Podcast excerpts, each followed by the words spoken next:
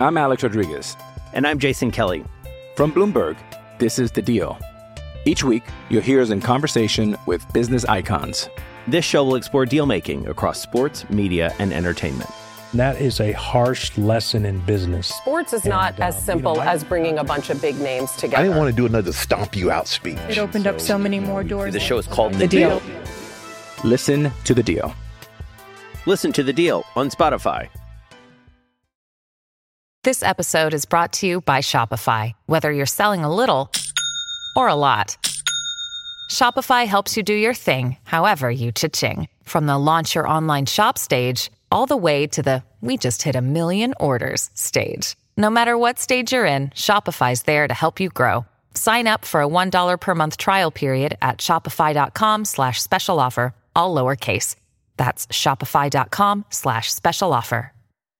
With threats to our nation waiting around every corner, adaptability is more important than ever. When conditions change without notice, quick strategic thinking is crucial. And with obstacles consistently impending, determination is essential in overcoming them. It's this willingness, decisiveness, and resilience that sets Marines apart. With our fighting spirit, we don't just fight battles, we win them. Marines are the constant our nation counts on to fight the unknown. And through adaptable problem solving, we do just that.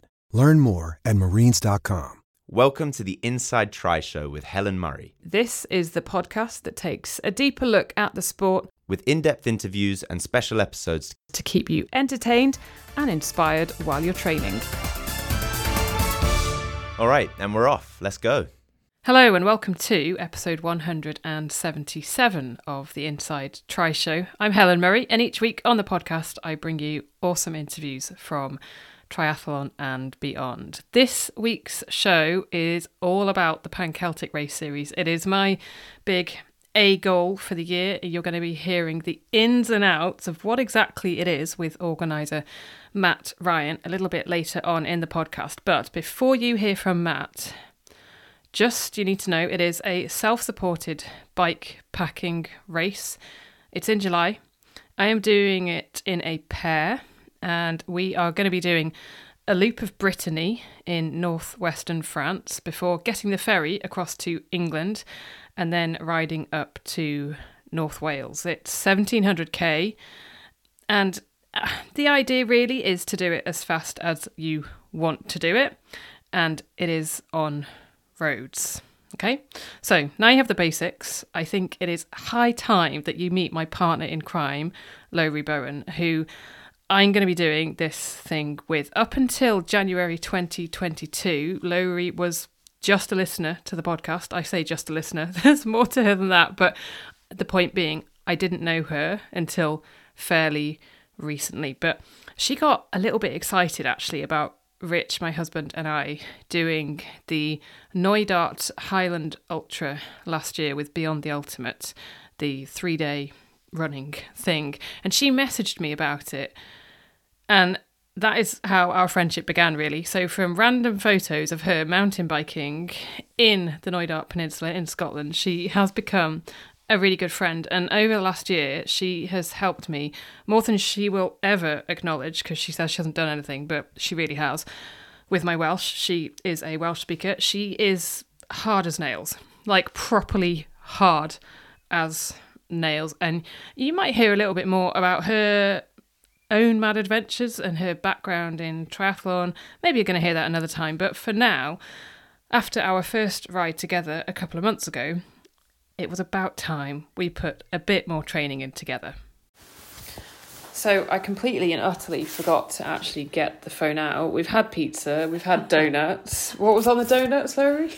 Nutella. Sea of Nutella. It was literally swimming in Nutella. If I don't say, it's probably Nutella with donut. So we're nicely fueled for our ride tomorrow. Yeah, I guess, Lowri, hello. People won't know. Some people might know you, but most people won't know you. How on earth and why on earth are we doing the Pan Celtic together? How's that happened? Yeah, well, somebody was asking me the other day, and I was scratching my head. I think we've both sort of egged each other on, and somehow convinced each other that the other one really wanted to do it, and now here we are. So yeah, I'm not quite sure. I think it came from. Had you done something on a podcast about it? Yep, I know exactly. Should I tell you my version? Yes. Do you want my version? Yeah. Okay. Please. So I remember I was on the turbo in the garage. I seem to do a lot of stuff on the turbo in the garage last year, and I must have said on the podcast when I interviewed Lowri Morgan and Mimi Anderson, so the adventurers, and I said something like, wow, that Pan Celtic sounds amazing. You messaged me, because I was on the turbo, you said, that sounds great. So I said, I'm keen if you are. Yeah, and my inability to say no scuppered me. And at that point, right, honestly, that was probably about a year ago, yeah. I literally didn't even know you. No, that's true. That is true. So it could be an interesting pairs experience. So, Lowri, have you ever done anything like this before? Pan Celtic type of thing? No. I've done some bike packing, loosely termed as bike. Well, probably not bike. Yeah, bike touring probably. But that's a more of a sightseeing, sedate type of a trip. But no, nothing. Nothing as crazy as this. Are you looking forward to it? I cannot wait. It'll be a bit of a challenge, but I think anything's achievable. You just point the bike in the right direction and we'll get going. And you know what? When we do the final bit to get to the finish line, which is in North Wales, at some point, basically, we have to bang a left, right? And I think at that point, as long as the sea, isn't it? Yes, isn't it? Right. We get to the sea. We get to the sea. It's left. And as long as that point, if we keep the sea on our right, okay, we'll be fine. Yeah, they'll be right. No worries. When we get to Ireland, we might be in trouble. Let's hope you don't. What are you most looking forward to? I think honestly, I think it's being on the bike for a length of time. I absolutely loved when I was touring out in Colombia. Absolutely loved days where you just looking out on bits that people usually drive past really fast. Mm-hmm. You just get a different vista, a different feel for a country, and that's what I'm most looking forward to. And obviously your chat. There's good. Well, this is the thing, right? Do that in there. Like, I can talk a lot. Mm-hmm. I think you can talk quite a lot too. Oh, yeah, I've heard that said. So it's just going to be... I wonder if we will be known as, like, the chatty kind of pair. The ones who just never stop talking. Yeah. I don't know. Do you get annoyed and moody? Do I need to be prepared for... I don't think so. Okay. But I believe in work. Not apparently. Quite often I'm asked if I've eaten or did I want a piece of cake or is it time for lunch? I think I must get some sort of grumpiness with my hunger. Plenty of food and I'm pretty chilled. Well, you see, so I do think we're similar on that front, because I get really, especially with riding with Rich, I don't know what it's like with other people. I probably can hide it a bit more, I don't know. But with Rich, I'll get really annoyed when I'm hungry. So I think as long as we keep on top of our food and nutrition, hopefully. So here's a question for you. Yeah, then. Go on. If there's one croissant left... in the shop. We're halving it. All right, okay. We're halving it. I remember once when Rich and I were riding through Italy, and I was getting so annoyed because Rich has a very different metabolism to me, and I need food, and I was getting in my head really angry because I was thinking, like, why are we not stopping? Rich, I need to stop. So, like, just found this bar, went in, got a Coke and a pastry, shoved it in my face. Rich obviously had the same. And I was like, I'm going back for a second. Went straight back to the bar, and I think the man was like, what on earth? So yeah, as long as we eat, right, yeah, okay, we'll be fine. I agree. What are you least looking forward to? Interesting. I don't know. I don't think I've thought any... Yeah, I don't think I've thought of anything that I'm... Good, like this. Excellent. To be honest. I think I am most looking forward to doing something. Actually, you know what? As a pair, mm-hmm. I'm really looking forward to chatting, getting to know like you better, all that kind of, sounds really weird, but get all that kind of stuff. I really am, because I've never done anything like this with a friend. Yeah. So I'm really looking forward to that. And again, this bit might sound really stupid, but actually, as a female pair, I'm looking forward to that. Really looking forward to that. Although actually, that I'm saying true, but actually, I'm being unfair because I have cycle toured with a friend who's female around Colombia, like I said, and I've done Le Jog with another girl who I didn't know very well either. And that. And we got to the end. I'm hoping Colombia bodes well. And there were no murders, so I think that's a win. Okay, the bit that I'm the least bit.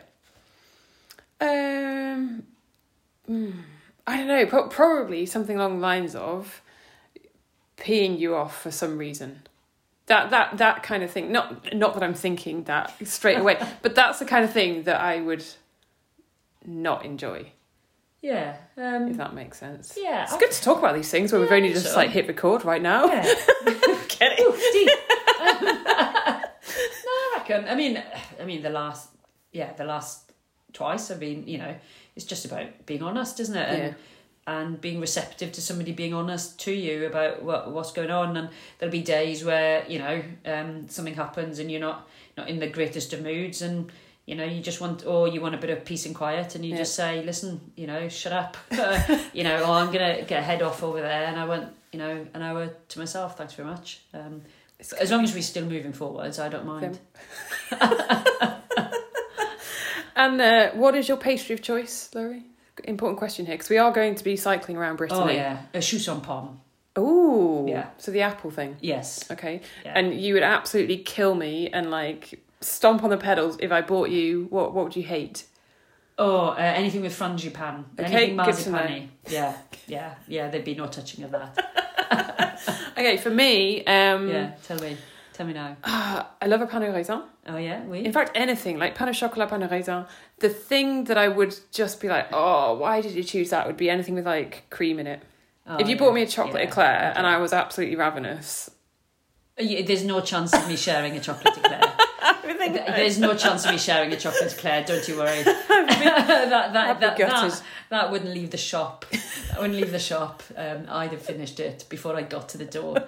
Oh my God. So what are we doing tomorrow, by the way? What is happening? So we've done one ride together so far. That was I could say on my home patch, it was in North Wales. I've now come to your patch, South Wales. And we're going to do two big days in the saddle. Yeah, so it's been pretty fluid.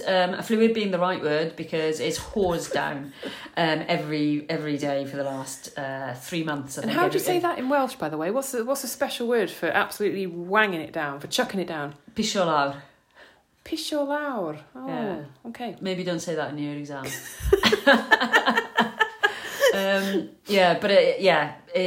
It's been hosing down, but we've had that nice bit of weather, so I'd figured we might cycle down to Temby and then back to Carmarthen, because my folks live in Carmarthen, as a bit of a cheat stop. No bivvying then? No bivvying, not this time.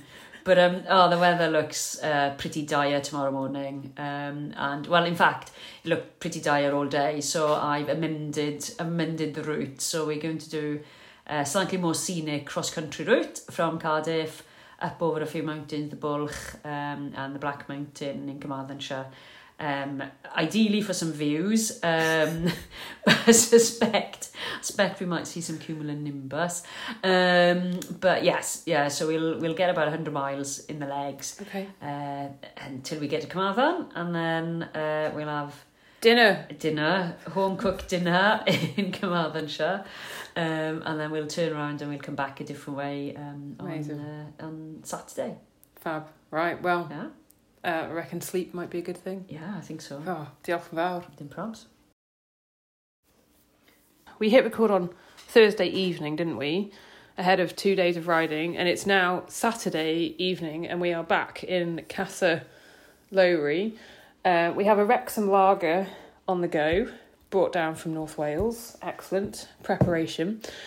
We've just had jacket potato and cheese and some cold meats, cup of tea, a few nuts. Salad. Salad. You didn't want the salad. No, I didn't want salad. No. The salad was very good. I've got stripes on my arms, definitely. Haven't? Yeah. Oh, yeah, you got stripes too. Yeah. Oh, my goodness. So, yeah, how would you sum up? That was definitely not from Friday. How would you sum up the 2 days of riding, Lowri? How would I sum it up? I think I'm going to be a bit cliched and say it was a journey of two halves. Well...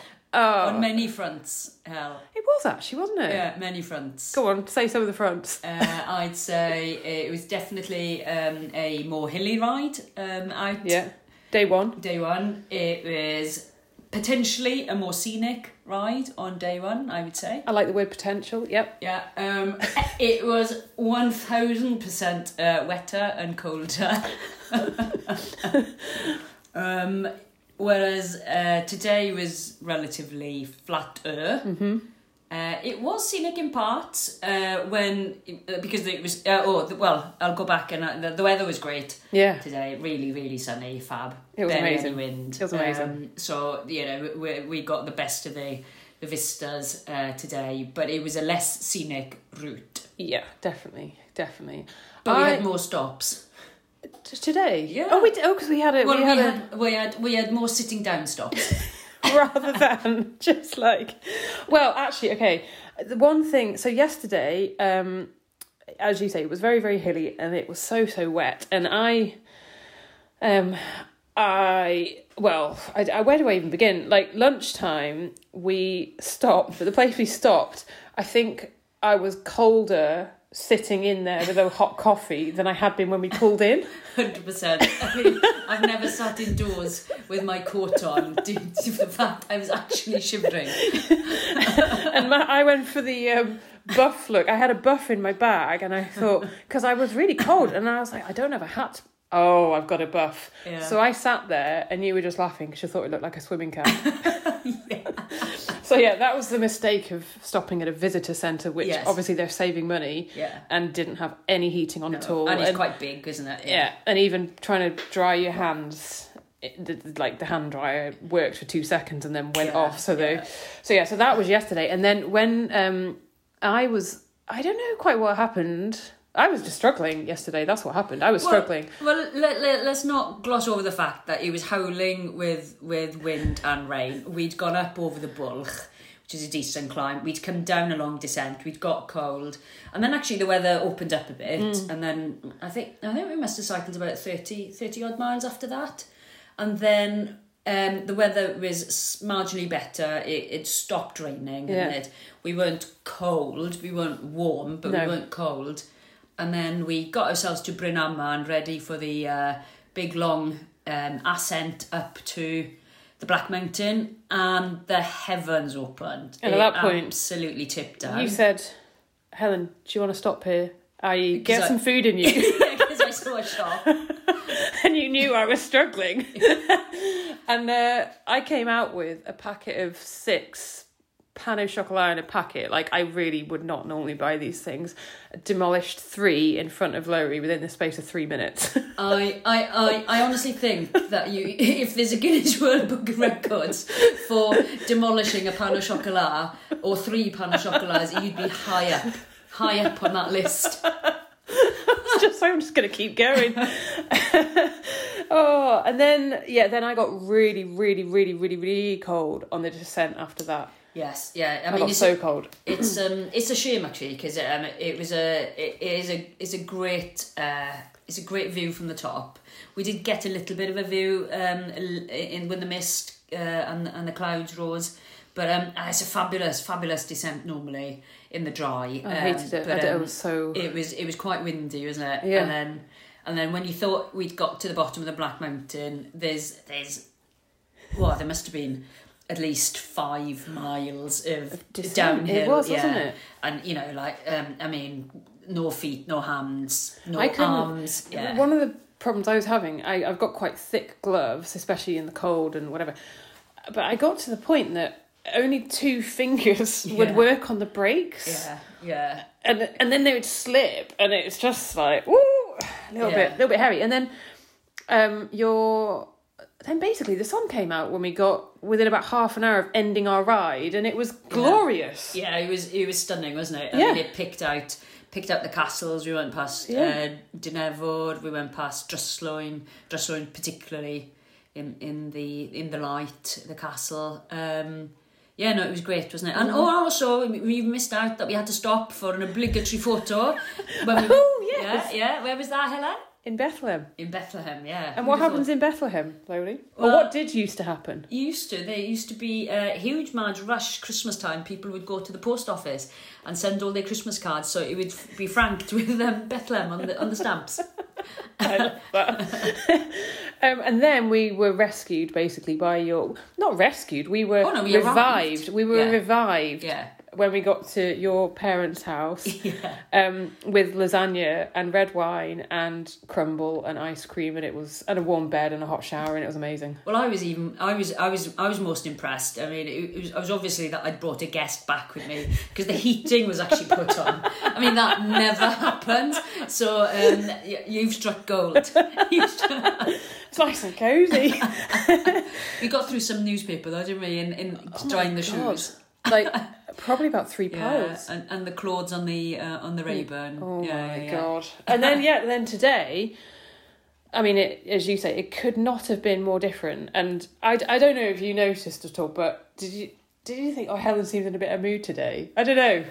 Well, in fairness, I was quite relieved that you were actually speaking to me, because in that bit of the Black Mountain, when I was feeling cold, I know you feel colder than me normally, and I just thought, oh my goodness, Helen must be hating this, and she's never, ever going to speak to me, let alone cycle with me ever again.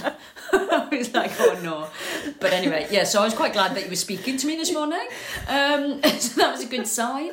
And also, you'd put your shorts on, me. Yeah. So that was all good. Yeah, it was. And then today, I really, really liked today. And I do think a big part of that was the fact that the sun came out. Yeah. But... I mean, just some of the views were beautiful, and the sunshine, and I absolutely loved it.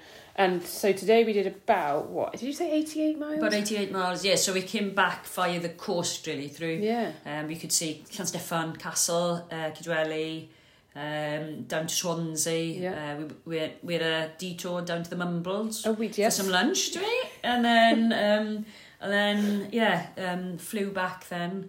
Yeah. We did a bit of TTing. We did do a bit of TTing across Talbot. Yeah. And then up through Kenfig Hill, and then back through the lanes, really. Amazing. It's been brilliant. And actually, yesterday, I felt a little bit, especially going up Menith D, the Black Mountain, I was like, oh my God, I'm not fit on a bike. I am struggling up this hill, all that kind of stuff. And then actually today, I'm like, no... Don't be silly. You're fine. Yeah. It's almost like the confidence came back. Yeah, yeah. I mean, like I say, I mean, you know, there was a decent amount of climbing on day one. We had the half of the climbing today. Yeah. And also in the sun. Yeah.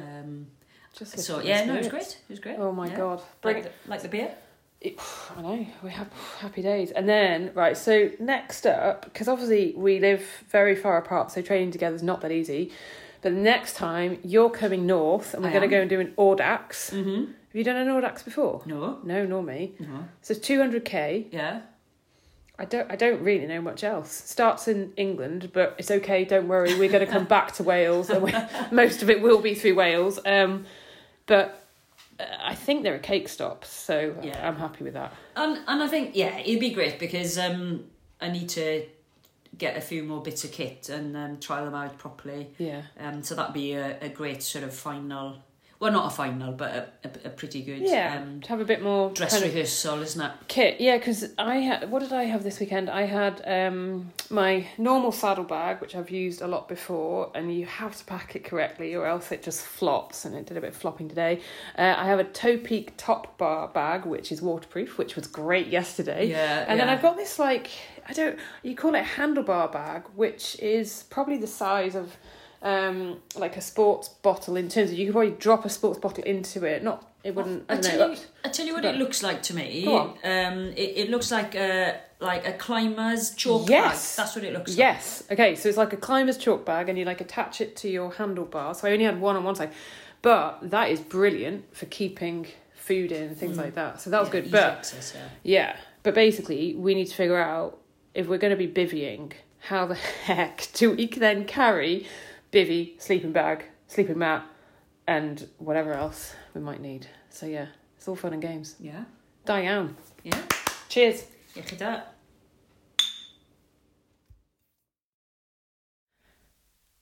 Cheers. Indeed, Ryan Reynolds would be proud of that Wrexham lager. You do know about Ryan Reynolds, right? And Wrexham Football Club. Well, it is the talk of the village here, because word has it that he has bought a house in the village that we live in. We're just a few miles from Wrexham. I haven't seen him in the co-op yet. Anyway, from Ryan Reynolds to Matt Ryan. Time for this week's interview. So you have heard about our 2 days of training for the Pan Celtic Race, but Matt Ryan is the brains behind the Pan Celtic Race series, and I've been speaking to him all about it. Essentially, the Pan Celtic Race is, I would like to characterise it as a long bike ride. Some people come along to it and they will treat it as a race, so they'll be competitive throughout. They'll have a goal in mind.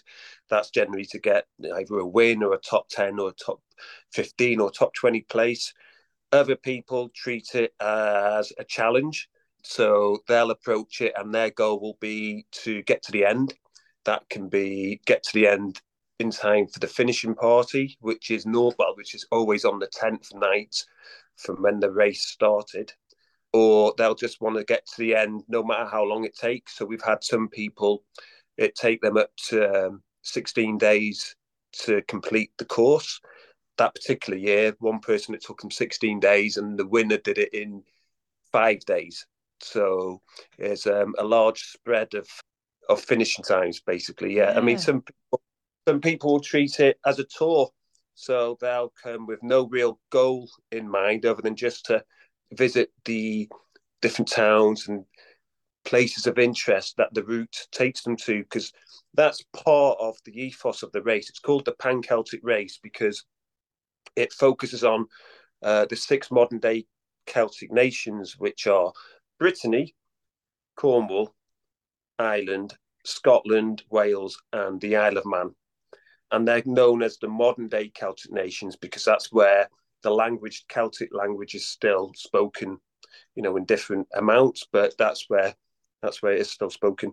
And the race, the event, the route, we always create it and design it so that it not only goes along really stunning roads and it takes in some famous climbs and it goes to some famous places, but it'll take you to some really obscure places which you might not normally go to, but we're taking you there because they'll have some kind of historical significance, cultural significance, whether it's just a stone in the middle of a field or it's a large burial mound, or like a couple of years ago, we went past Stonehenge. Everyone knows Stonehenge. But we designed the route to take people. So it's without sounding cliched, it's as much a story as it is a cycle event. So a lot of thought goes into the design of it. It literally is a year-round project. I've already started designing next year's race, which will be the end of the 5 year. So next year is the end of the Pan Celtic as people come to know it, because we started off with a 5 year plan, and next year is the fifth year, and that brings to an end the 5 year plan that we've been working on. Heck! So it's a lot of work.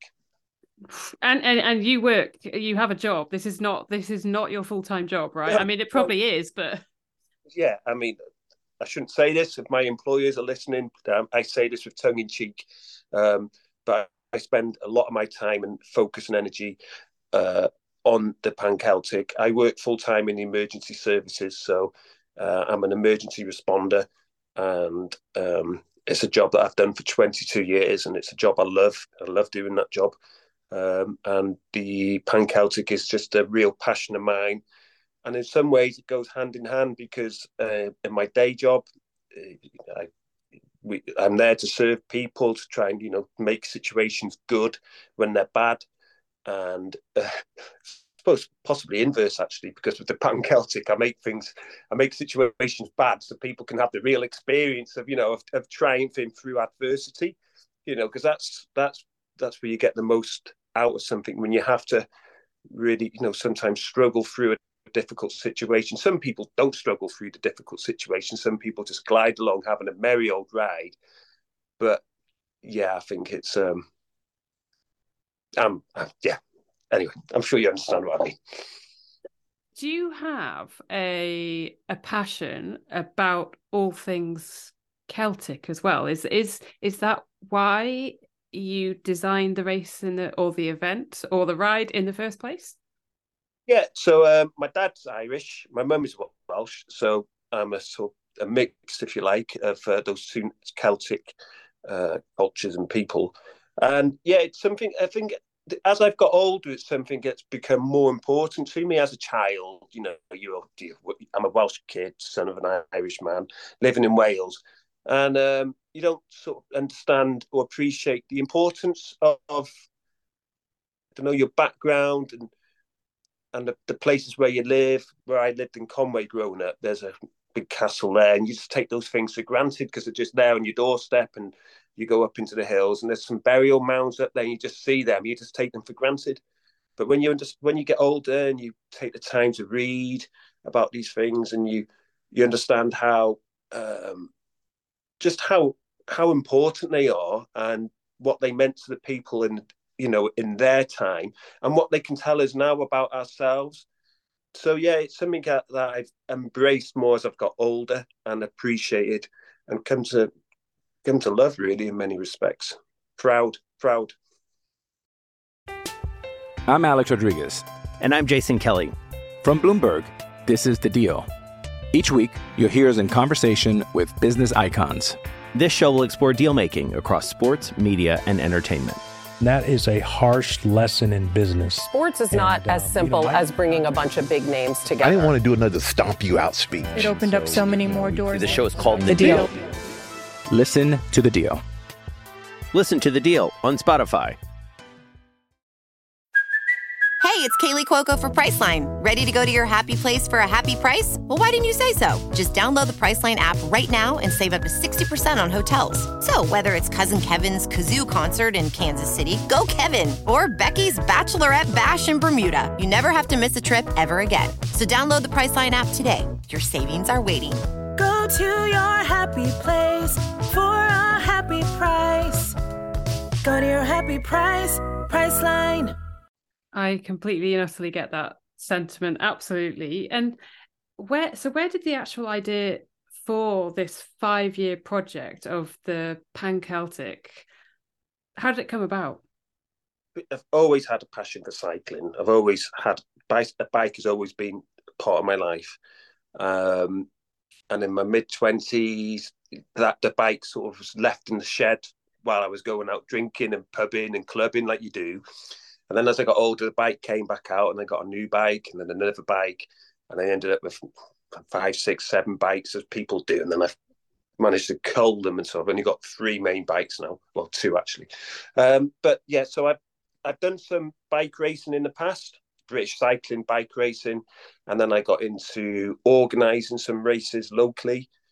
We had a good run of racing in the town where I live, Llandudno. There's a mountain called the Great Orme, and I used to organise a race that would go around there, and that became like a really popular one.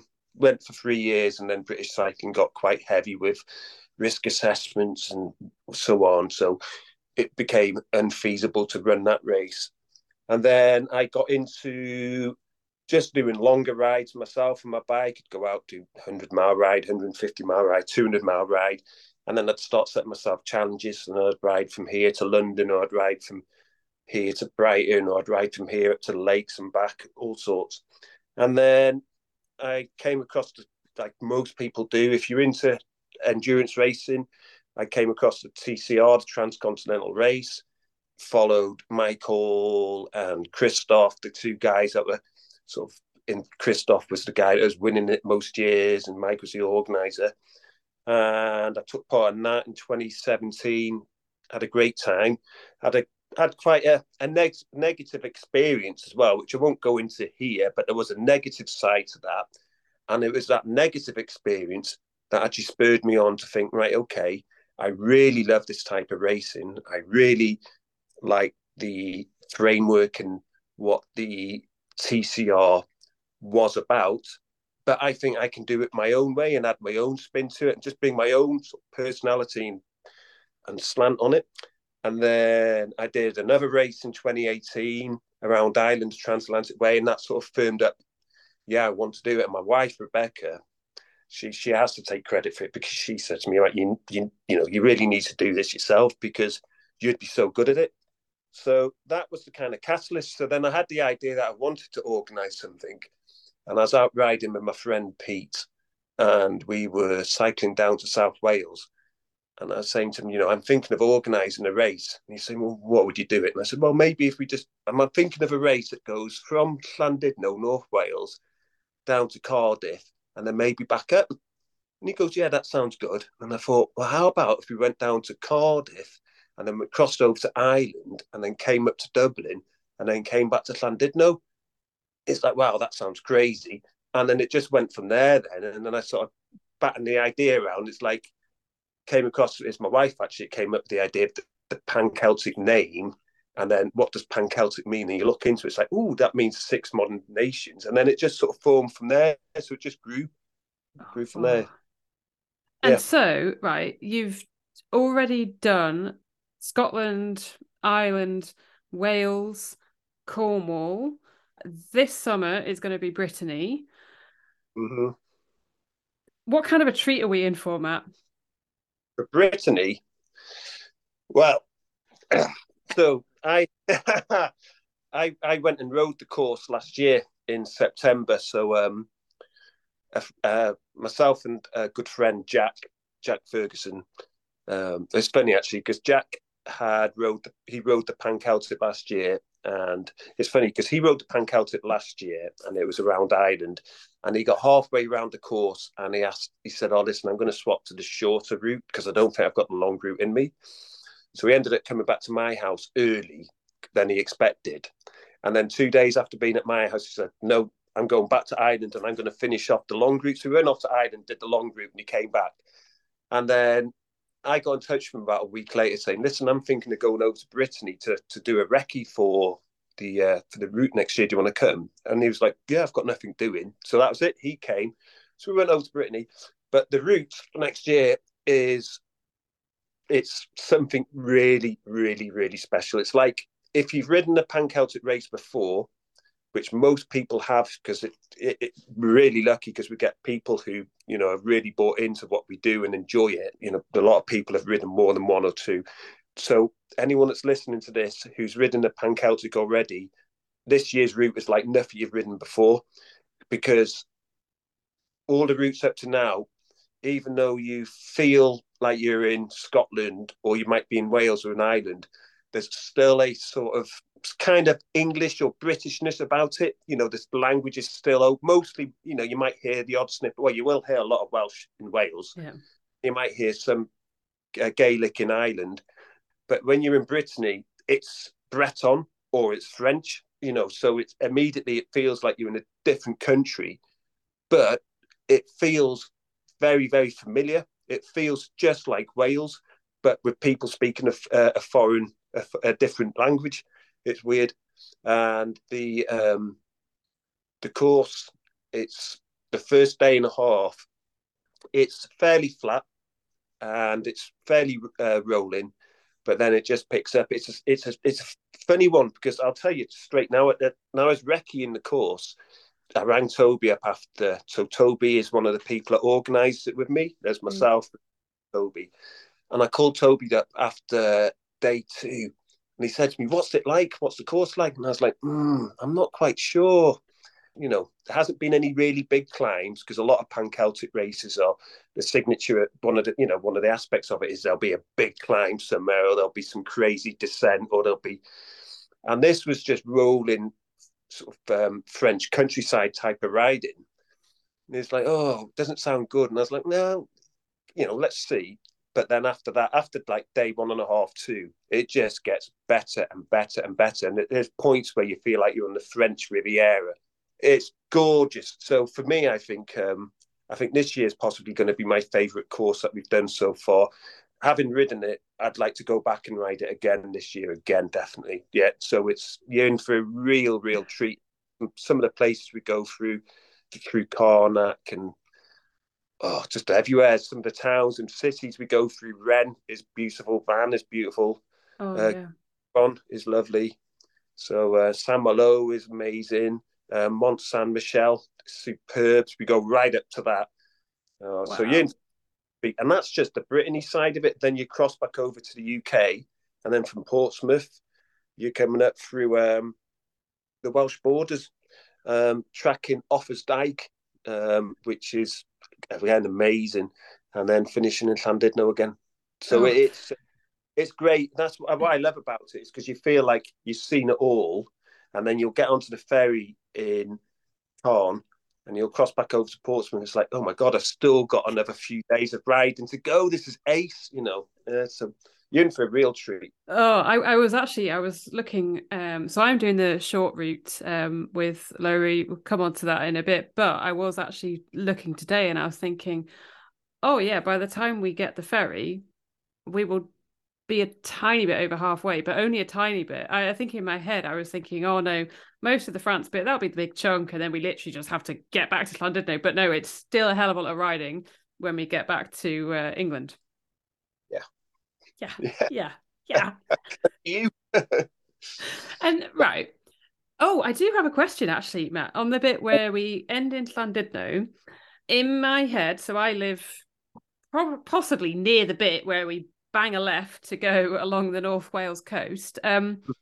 Obviously, we're not going on the A55, which is the main road on the North Wales coast. Where do we go? Well, I haven't released this part of the route. We haven't released any of the full route, but we're going to be taking in some of the coastal path, the cycle path, so from Prestatyn along that way. Because by that point, even the people that will be racing the event, or people that will be wanting to get like a finishing position, the average speed of the winner is only about 13 to 14 miles per hour over the entirety of the event. And so it's not like, I have to explain this to sort of local authorities when I'm explaining to them about the route, and we're going through, where it's passing through their county. It's not like what you see in the Tour de France, where there's a huge peloton of riders. You know, they, certainly by the time they get into the UK and mid Wales and up to North Wales, it's going to be so strung out. Well, I'm not imagining it to be any high speed racing. Who knows? But it'll be along the coastal path.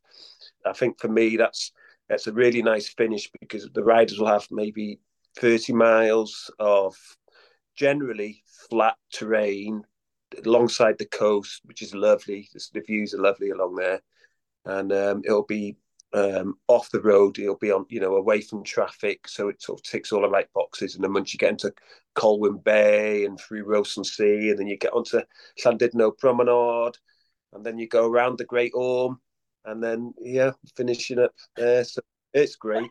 It's really good.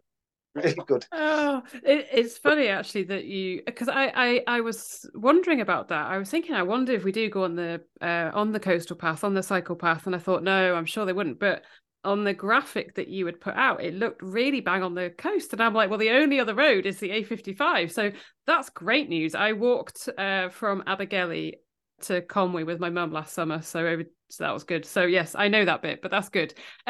Matt, how on earth do you actually come up with the route? You were saying about going and recceing it, but how do you do the research to know where you want to take the route? Yeah, so again, that's for example, with the Brittany one this year, for me, it's a case of, right, we're going to go to Brittany, and we're going to arrive in Brittany in Saint Malo. I had that in my head from the start. Saint Malo is going to be where we're going to be arriving. So we're going to be starting in Saint Malo. And then it's a case of basically doing some research, going to Google and typing in megalithic sites or places of cultural interest, Celtic places, you know, burial grounds, all these type of things. And there's lots of websites out there, lots of information, as you can imagine. And then I'll get a big actual paper map and then I'll put pins in it, quite literally, put pins in where all these different places are. And then I'll do the second sort of level of research then is famous cycling routes or beautiful cycling paths or what have you. And then I'll just basically, and then just start pulling it all together, just looking at what Strava heat maps is quite a good one, just to sort of get an idea of where people will ride and where people don't ride. Because what I don't want to do is be planning a route going along roads where the locals themselves wouldn't ride, you know, so... heat maps is really good for that. And then I up for this year's route, because it's a place I didn't know a great deal about. I've only ridden over there once before. One of the riders who took part in the first Pan Celtic, a guy called John Michel Rivoire. But anyway, I got in touch with John Michel because he lives over in France, not in Brittany, but just close. And asked him if he'd be able to, like, you know, recommend any particular good cycling routes. And he put me in touch with another guy called Arno. So Arno helped me put together the route as well. So, you know, between the three of us, it's a lot. You know, a lot of people's input to come up with this thing. And then what we also do eventually, Toby's going out to recce the last, well, a section from Portsmouth up to Wales. We've had some input on that already, but we need to say it ourselves as the organisers. So Toby's going to recce that. Once Toby's happy with that, we'll release the route and we'll put it out so all you riders and participants can have a look at it. And then that's our final kind of check, if you like, because we'll ask the competitors, everybody, you know, if you know anything that we've missed, please let us know. And that's happened before now, because, you know, despite me spending hours and hours and hours researching it and doing everything I can do and then actually going out there and seeing it as well, that will never trump actual local knowledge.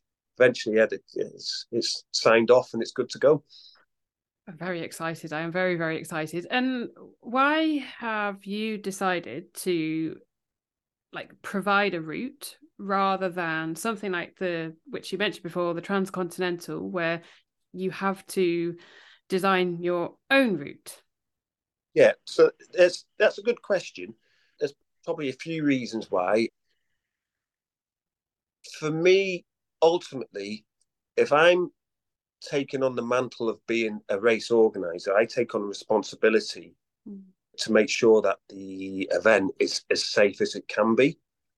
And the problem I see with leaving people to navigate their own routes is that you don't know how good people are at navigating or route planning.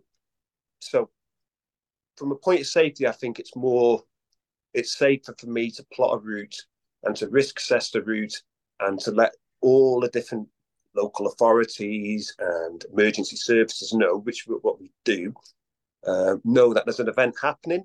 So then they might take then appropriate measures because they're expecting cyclists to pass through their county. If I left it up to the riders to just decide a route, you could have some people that would plot a route that is really well thought through, considers all of the risks, considers all different aspects of, you know, of riding the long distance. But then there might be some people who aren't particularly good at that or have got no experience of it, and they're riding off, and who knows where they could end up. We drive the entire route, or we'll cycle the entire route, and we'll note down, you know, things that are good, that are bad, and if things aren't great, then we don't go down that particular road. We know we'll look for an alternative. If you're plotting your own route, unless you've got the time and energy and space to do that, you don't know what you're encountering until you get there. So that's one aspect. The other aspect, which I think is really good, and I think it sort of adds to the character of our race and other similar races, is that our event is about riding your bike. It's not about riding your bike and designing a route. So it takes that element away from people so they can just focus on the route. And the good thing is that everyone's on the same route, if you know. So when I rode the TCR, I think, you know, you might go 10, 12 hours, you might go a couple of days and not see anybody. And it can be quite lonely, and it can be, you know, that can be a good thing because it's a challenge, you know, and it's more personal, if you like, that way. But to me, I like it when I've done events similar to ours where the route's provided, because you'd be riding along and you just, you know, you're just constantly seeing different people, and, you know, it just buoys you along, and you form relationships along the way, and you might have, you know, small little battles or races within races, and it's just better. So I personally prefer to provide a route. It just works better for me. What about the split between people who bivvy and people who stay in B&Bs? Are there preferred options? Does it come down to what the weather's like? Is there, yeah. So again, it's just down to individual choice. It can be, you know, budget can be a consideration. You know, staying in an Airbnb or B&B or a hotel every night can be expensive, and it can be a difficult pill to swallow when you know that you're only going to be in there for 3 or 4 hours, and you won't even necessarily get breakfast. You might get there at midnight and leave at 4 or 5. So, you know, if you've got really deep pockets, then yeah, that's fine. But then bivvying is what I always would tend to do, you know, on these type of races, because it just gives you much more flexibility. It's such, if you've got good legs and you riding really well that day, and you get to your hotel and it's still 7 o'clock in the evening, and you've got, you know, you fancy, I could still ride for another 5 hours here or 3 hours, you know, unless you're going to cancel that hotel and lose the money, you're going to stay in the hotel, you know. So bivvying is, to me, is a choice I'd go for, but it is down to individual choice. I think you get more if you bivvy out. You get the greater experience. Is it quite a beginner friendly event? I've done cycle touring. I've done, like, I don't know, multiple 100-mile days, but then stayed in B&Bs, but planned it all ourselves, so just with my husband, but packed very, very lightly. So I've done that, but I've never done a bike packing event like this. Is it quite a beginner-friendly thing? Yeah, definitely. And so I would say it definitely is. And what we do, just to give people a taste of it, if you like, we do at least twice a year, we'll have what we call a gathering. So we've got one in June, just a month before this year's race. It's free to come along to. So we're going to be doing one in Chester this year. So yeah, anyone can come along. If you're riding the Pan Celtic, come along. Even if you're just interested in riding the Pan Celtic, you can come along. We'll go off and do like a 50-mile ride, easy pace, nothing, you know, we're not beasting each other. And then we'll either stay in a hostel. I think we are going to be aiming to stay outside this time.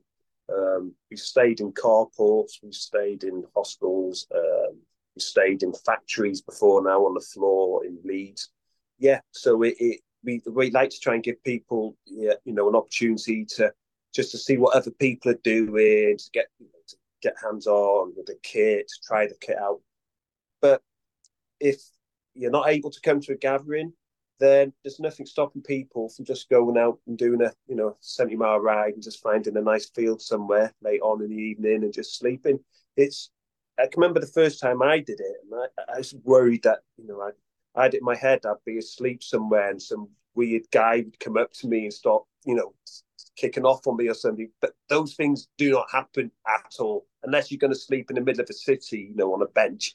Then you will attract people. But certainly where we're going in France, and where we've been up to now, no one's ever had any negative experience sleeping outside, because, you know, by the time you're looking to get to sleep, it might be 11, half 11, 12, 1, and everyone's asleep already in their own homes. You know, you don't have weird people just wandering around the countryside looking for cyclists to sleep. So that stuff doesn't happen. You know, it's an easy thing for new people to access and try. Mm. Do you think anyone can do this kind of thing?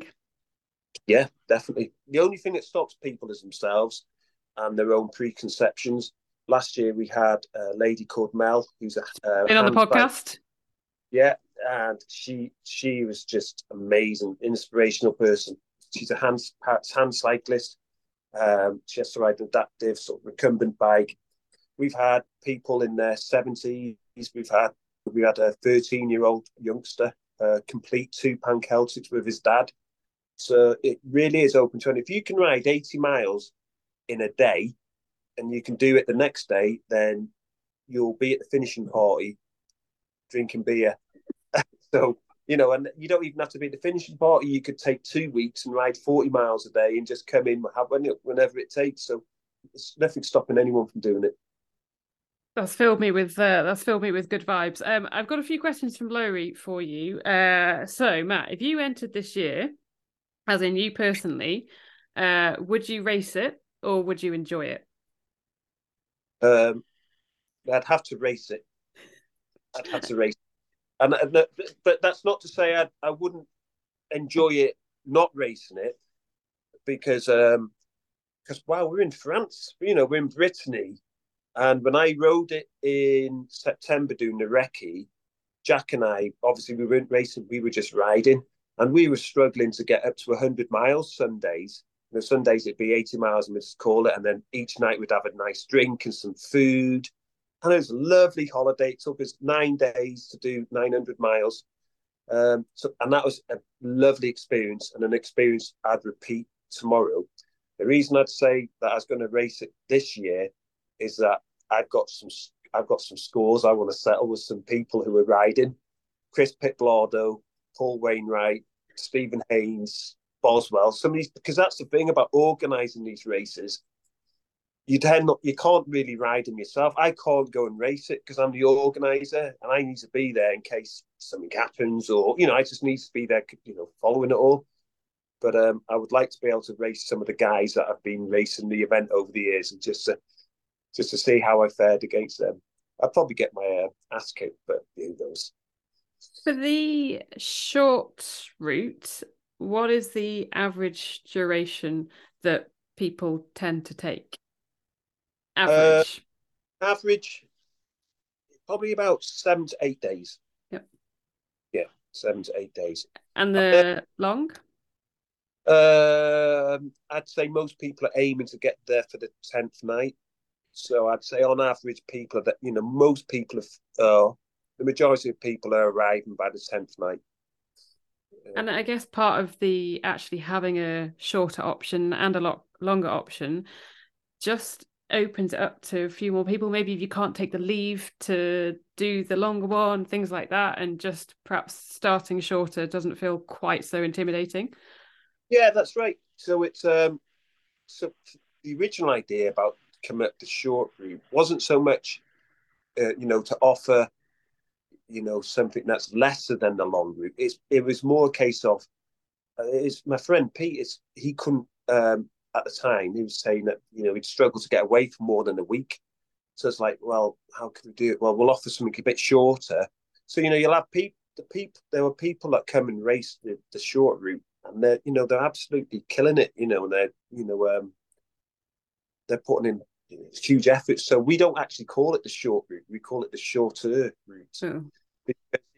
Because it's nothing, you know, it's nothing lesser, that it's still as hard, you know, as difficult as the longer route. It's just the longer route just takes longer to do it. So it's the shorter route. Yeah, it's as much as a challenge, if not more, you know, in some ways, because people think to themselves, well, I've only got 800 miles to ride. Both of them are difficult, both are challenging. Lowri also asks, 3 things, apart from a bike, obviously, 3 things not to leave at home. Passport. Genuinely, don't leave your passport at home.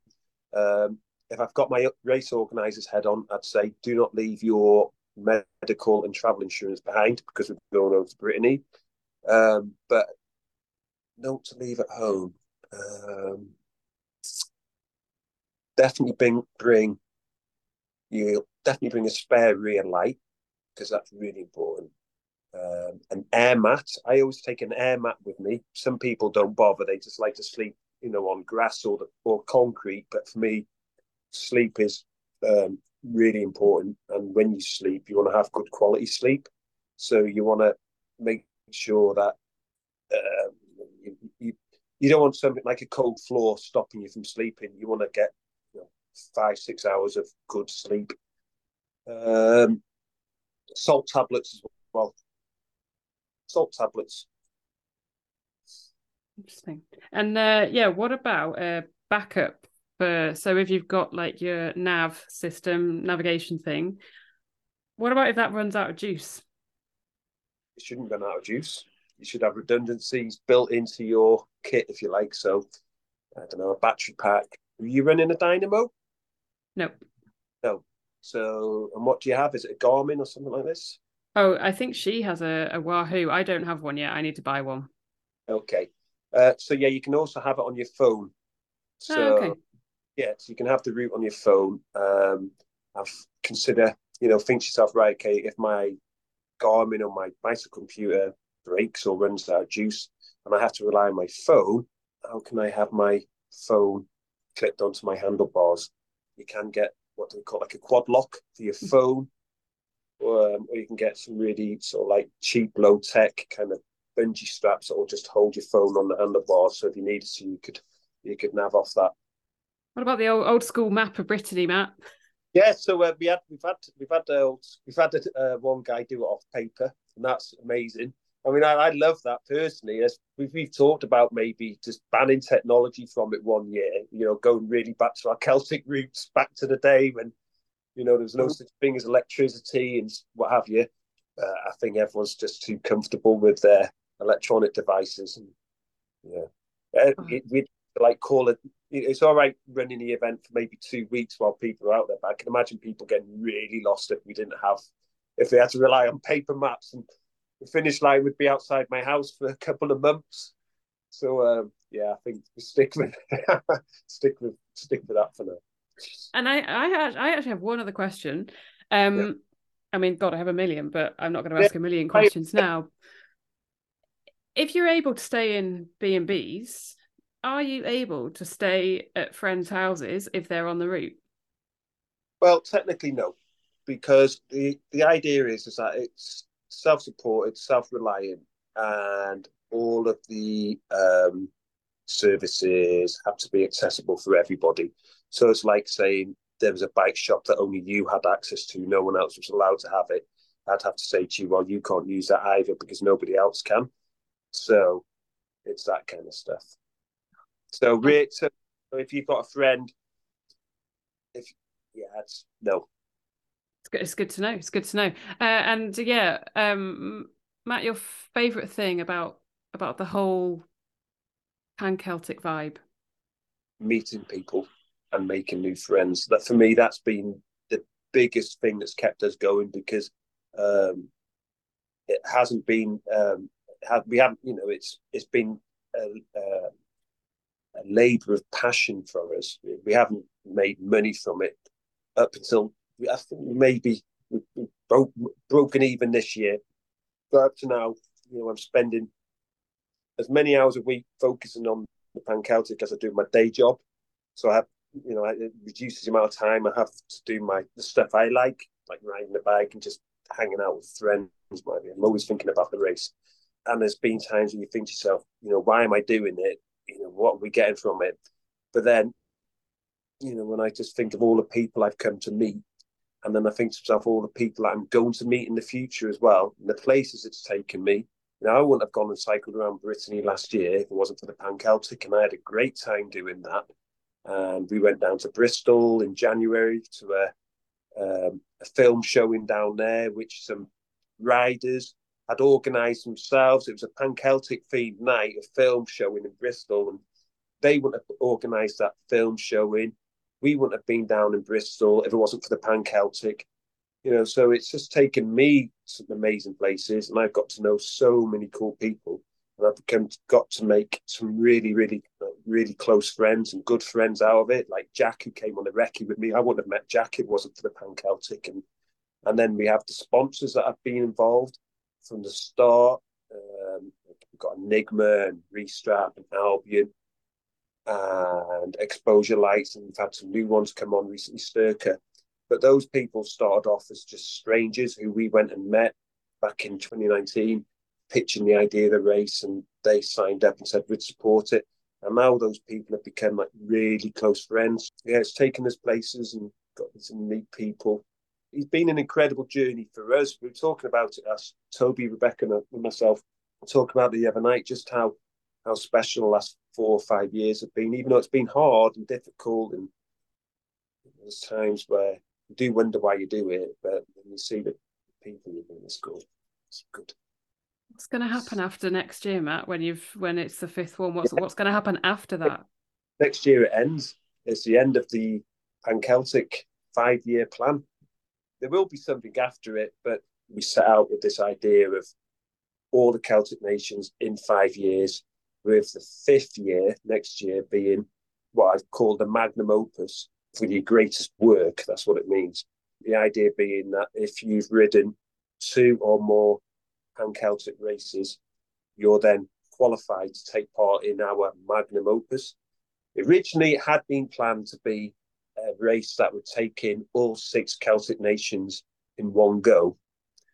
But when I sat down and started to sketch out the route or sketch out, how long it would take, I think it would take about a month. And I think there'd probably be maybe a handful of hardcore Pan-Celtic riders that would find the month in their annual leave to take to do it. But we do now have a plan that's sort of crystallising for the magnum opus next year. It's going to be weird. It's, you've been working on something, it's going to come to an end, but it's just, I can't really quite put it into words. It's just, it just makes sense to end the 5-year series with what we're doing next year. It's almost poetic in how we're ending it. But then we move into phase 2, the next 5 years, which will be different to what we've done. So this 5-year has been a specific laid out plan of Celtic nations. I bet we're going to do something else. Something really exciting. Oh, brilliant. Matt, I can't wait. I'm looking forward to meeting you in the flesh. I cannot wait. It's going to be something entirely different. And really, really looking forward to it. And I'm so glad that we've got a spot. Yeah, can't wait to see you riding it, because I'll be following along in the Welsh Embassy. And I'll be doing the horns and waving you along. That'll be smart. Looking forward to it. Thanks for listening to the Inside Tri Show. If you want to get in touch or get a little bit more information on anything, then reach out to Helen on Instagram or Twitter at Inside Tri Show. By the way, if this is the first time that you've heard the podcast, maybe you were listening for the interview with Matt. There are some other ones in the archive that might appeal. Fiona Colbinger, winner of the Transcontinental Race. Also, Michael Broadwith, 24-hour maths. He's got the record from Land's End to John O'Groats. Basically, there's loads of stuff in there. You'll probably find something that you like. Hannah Grant, she was a chef on the Tour de France. So, yeah, plenty of stuff. And if you're a regular listener, you like what I do, you want to support the podcast, you can. You can sign up to be a patron of the podcast. It's patreon.com/Inside Tri Show, and patrons of the show get a couple of extra patron-only episodes, and the latest one is of me being interviewed, actually, so you can find out a little bit more about me. Anyway, Form Swim are sponsoring the podcast every other week at the moment to help keep you motivated as you swim. For a 15% discount, head over to formswim.com/pages/Inside Tri Show. You can also get 20% off sports nutrition at otesports.co.uk. It's award-winning nutrition. They fuel the likes of the Brownie Brothers and Georgia Taylor Brown, so you can get stocked up. The code you need is Inside-Tri-20 for 20% off. The links are in the show notes, so do go and check that out. There are also links to get discounts and things in the fortnightly newsletter that I send out. You can sign up to that at insidetrishow.com/links. Anyway, that is it for this week. So thank you very much for listening. Happy training, happy racing, and we'll catch up again next week.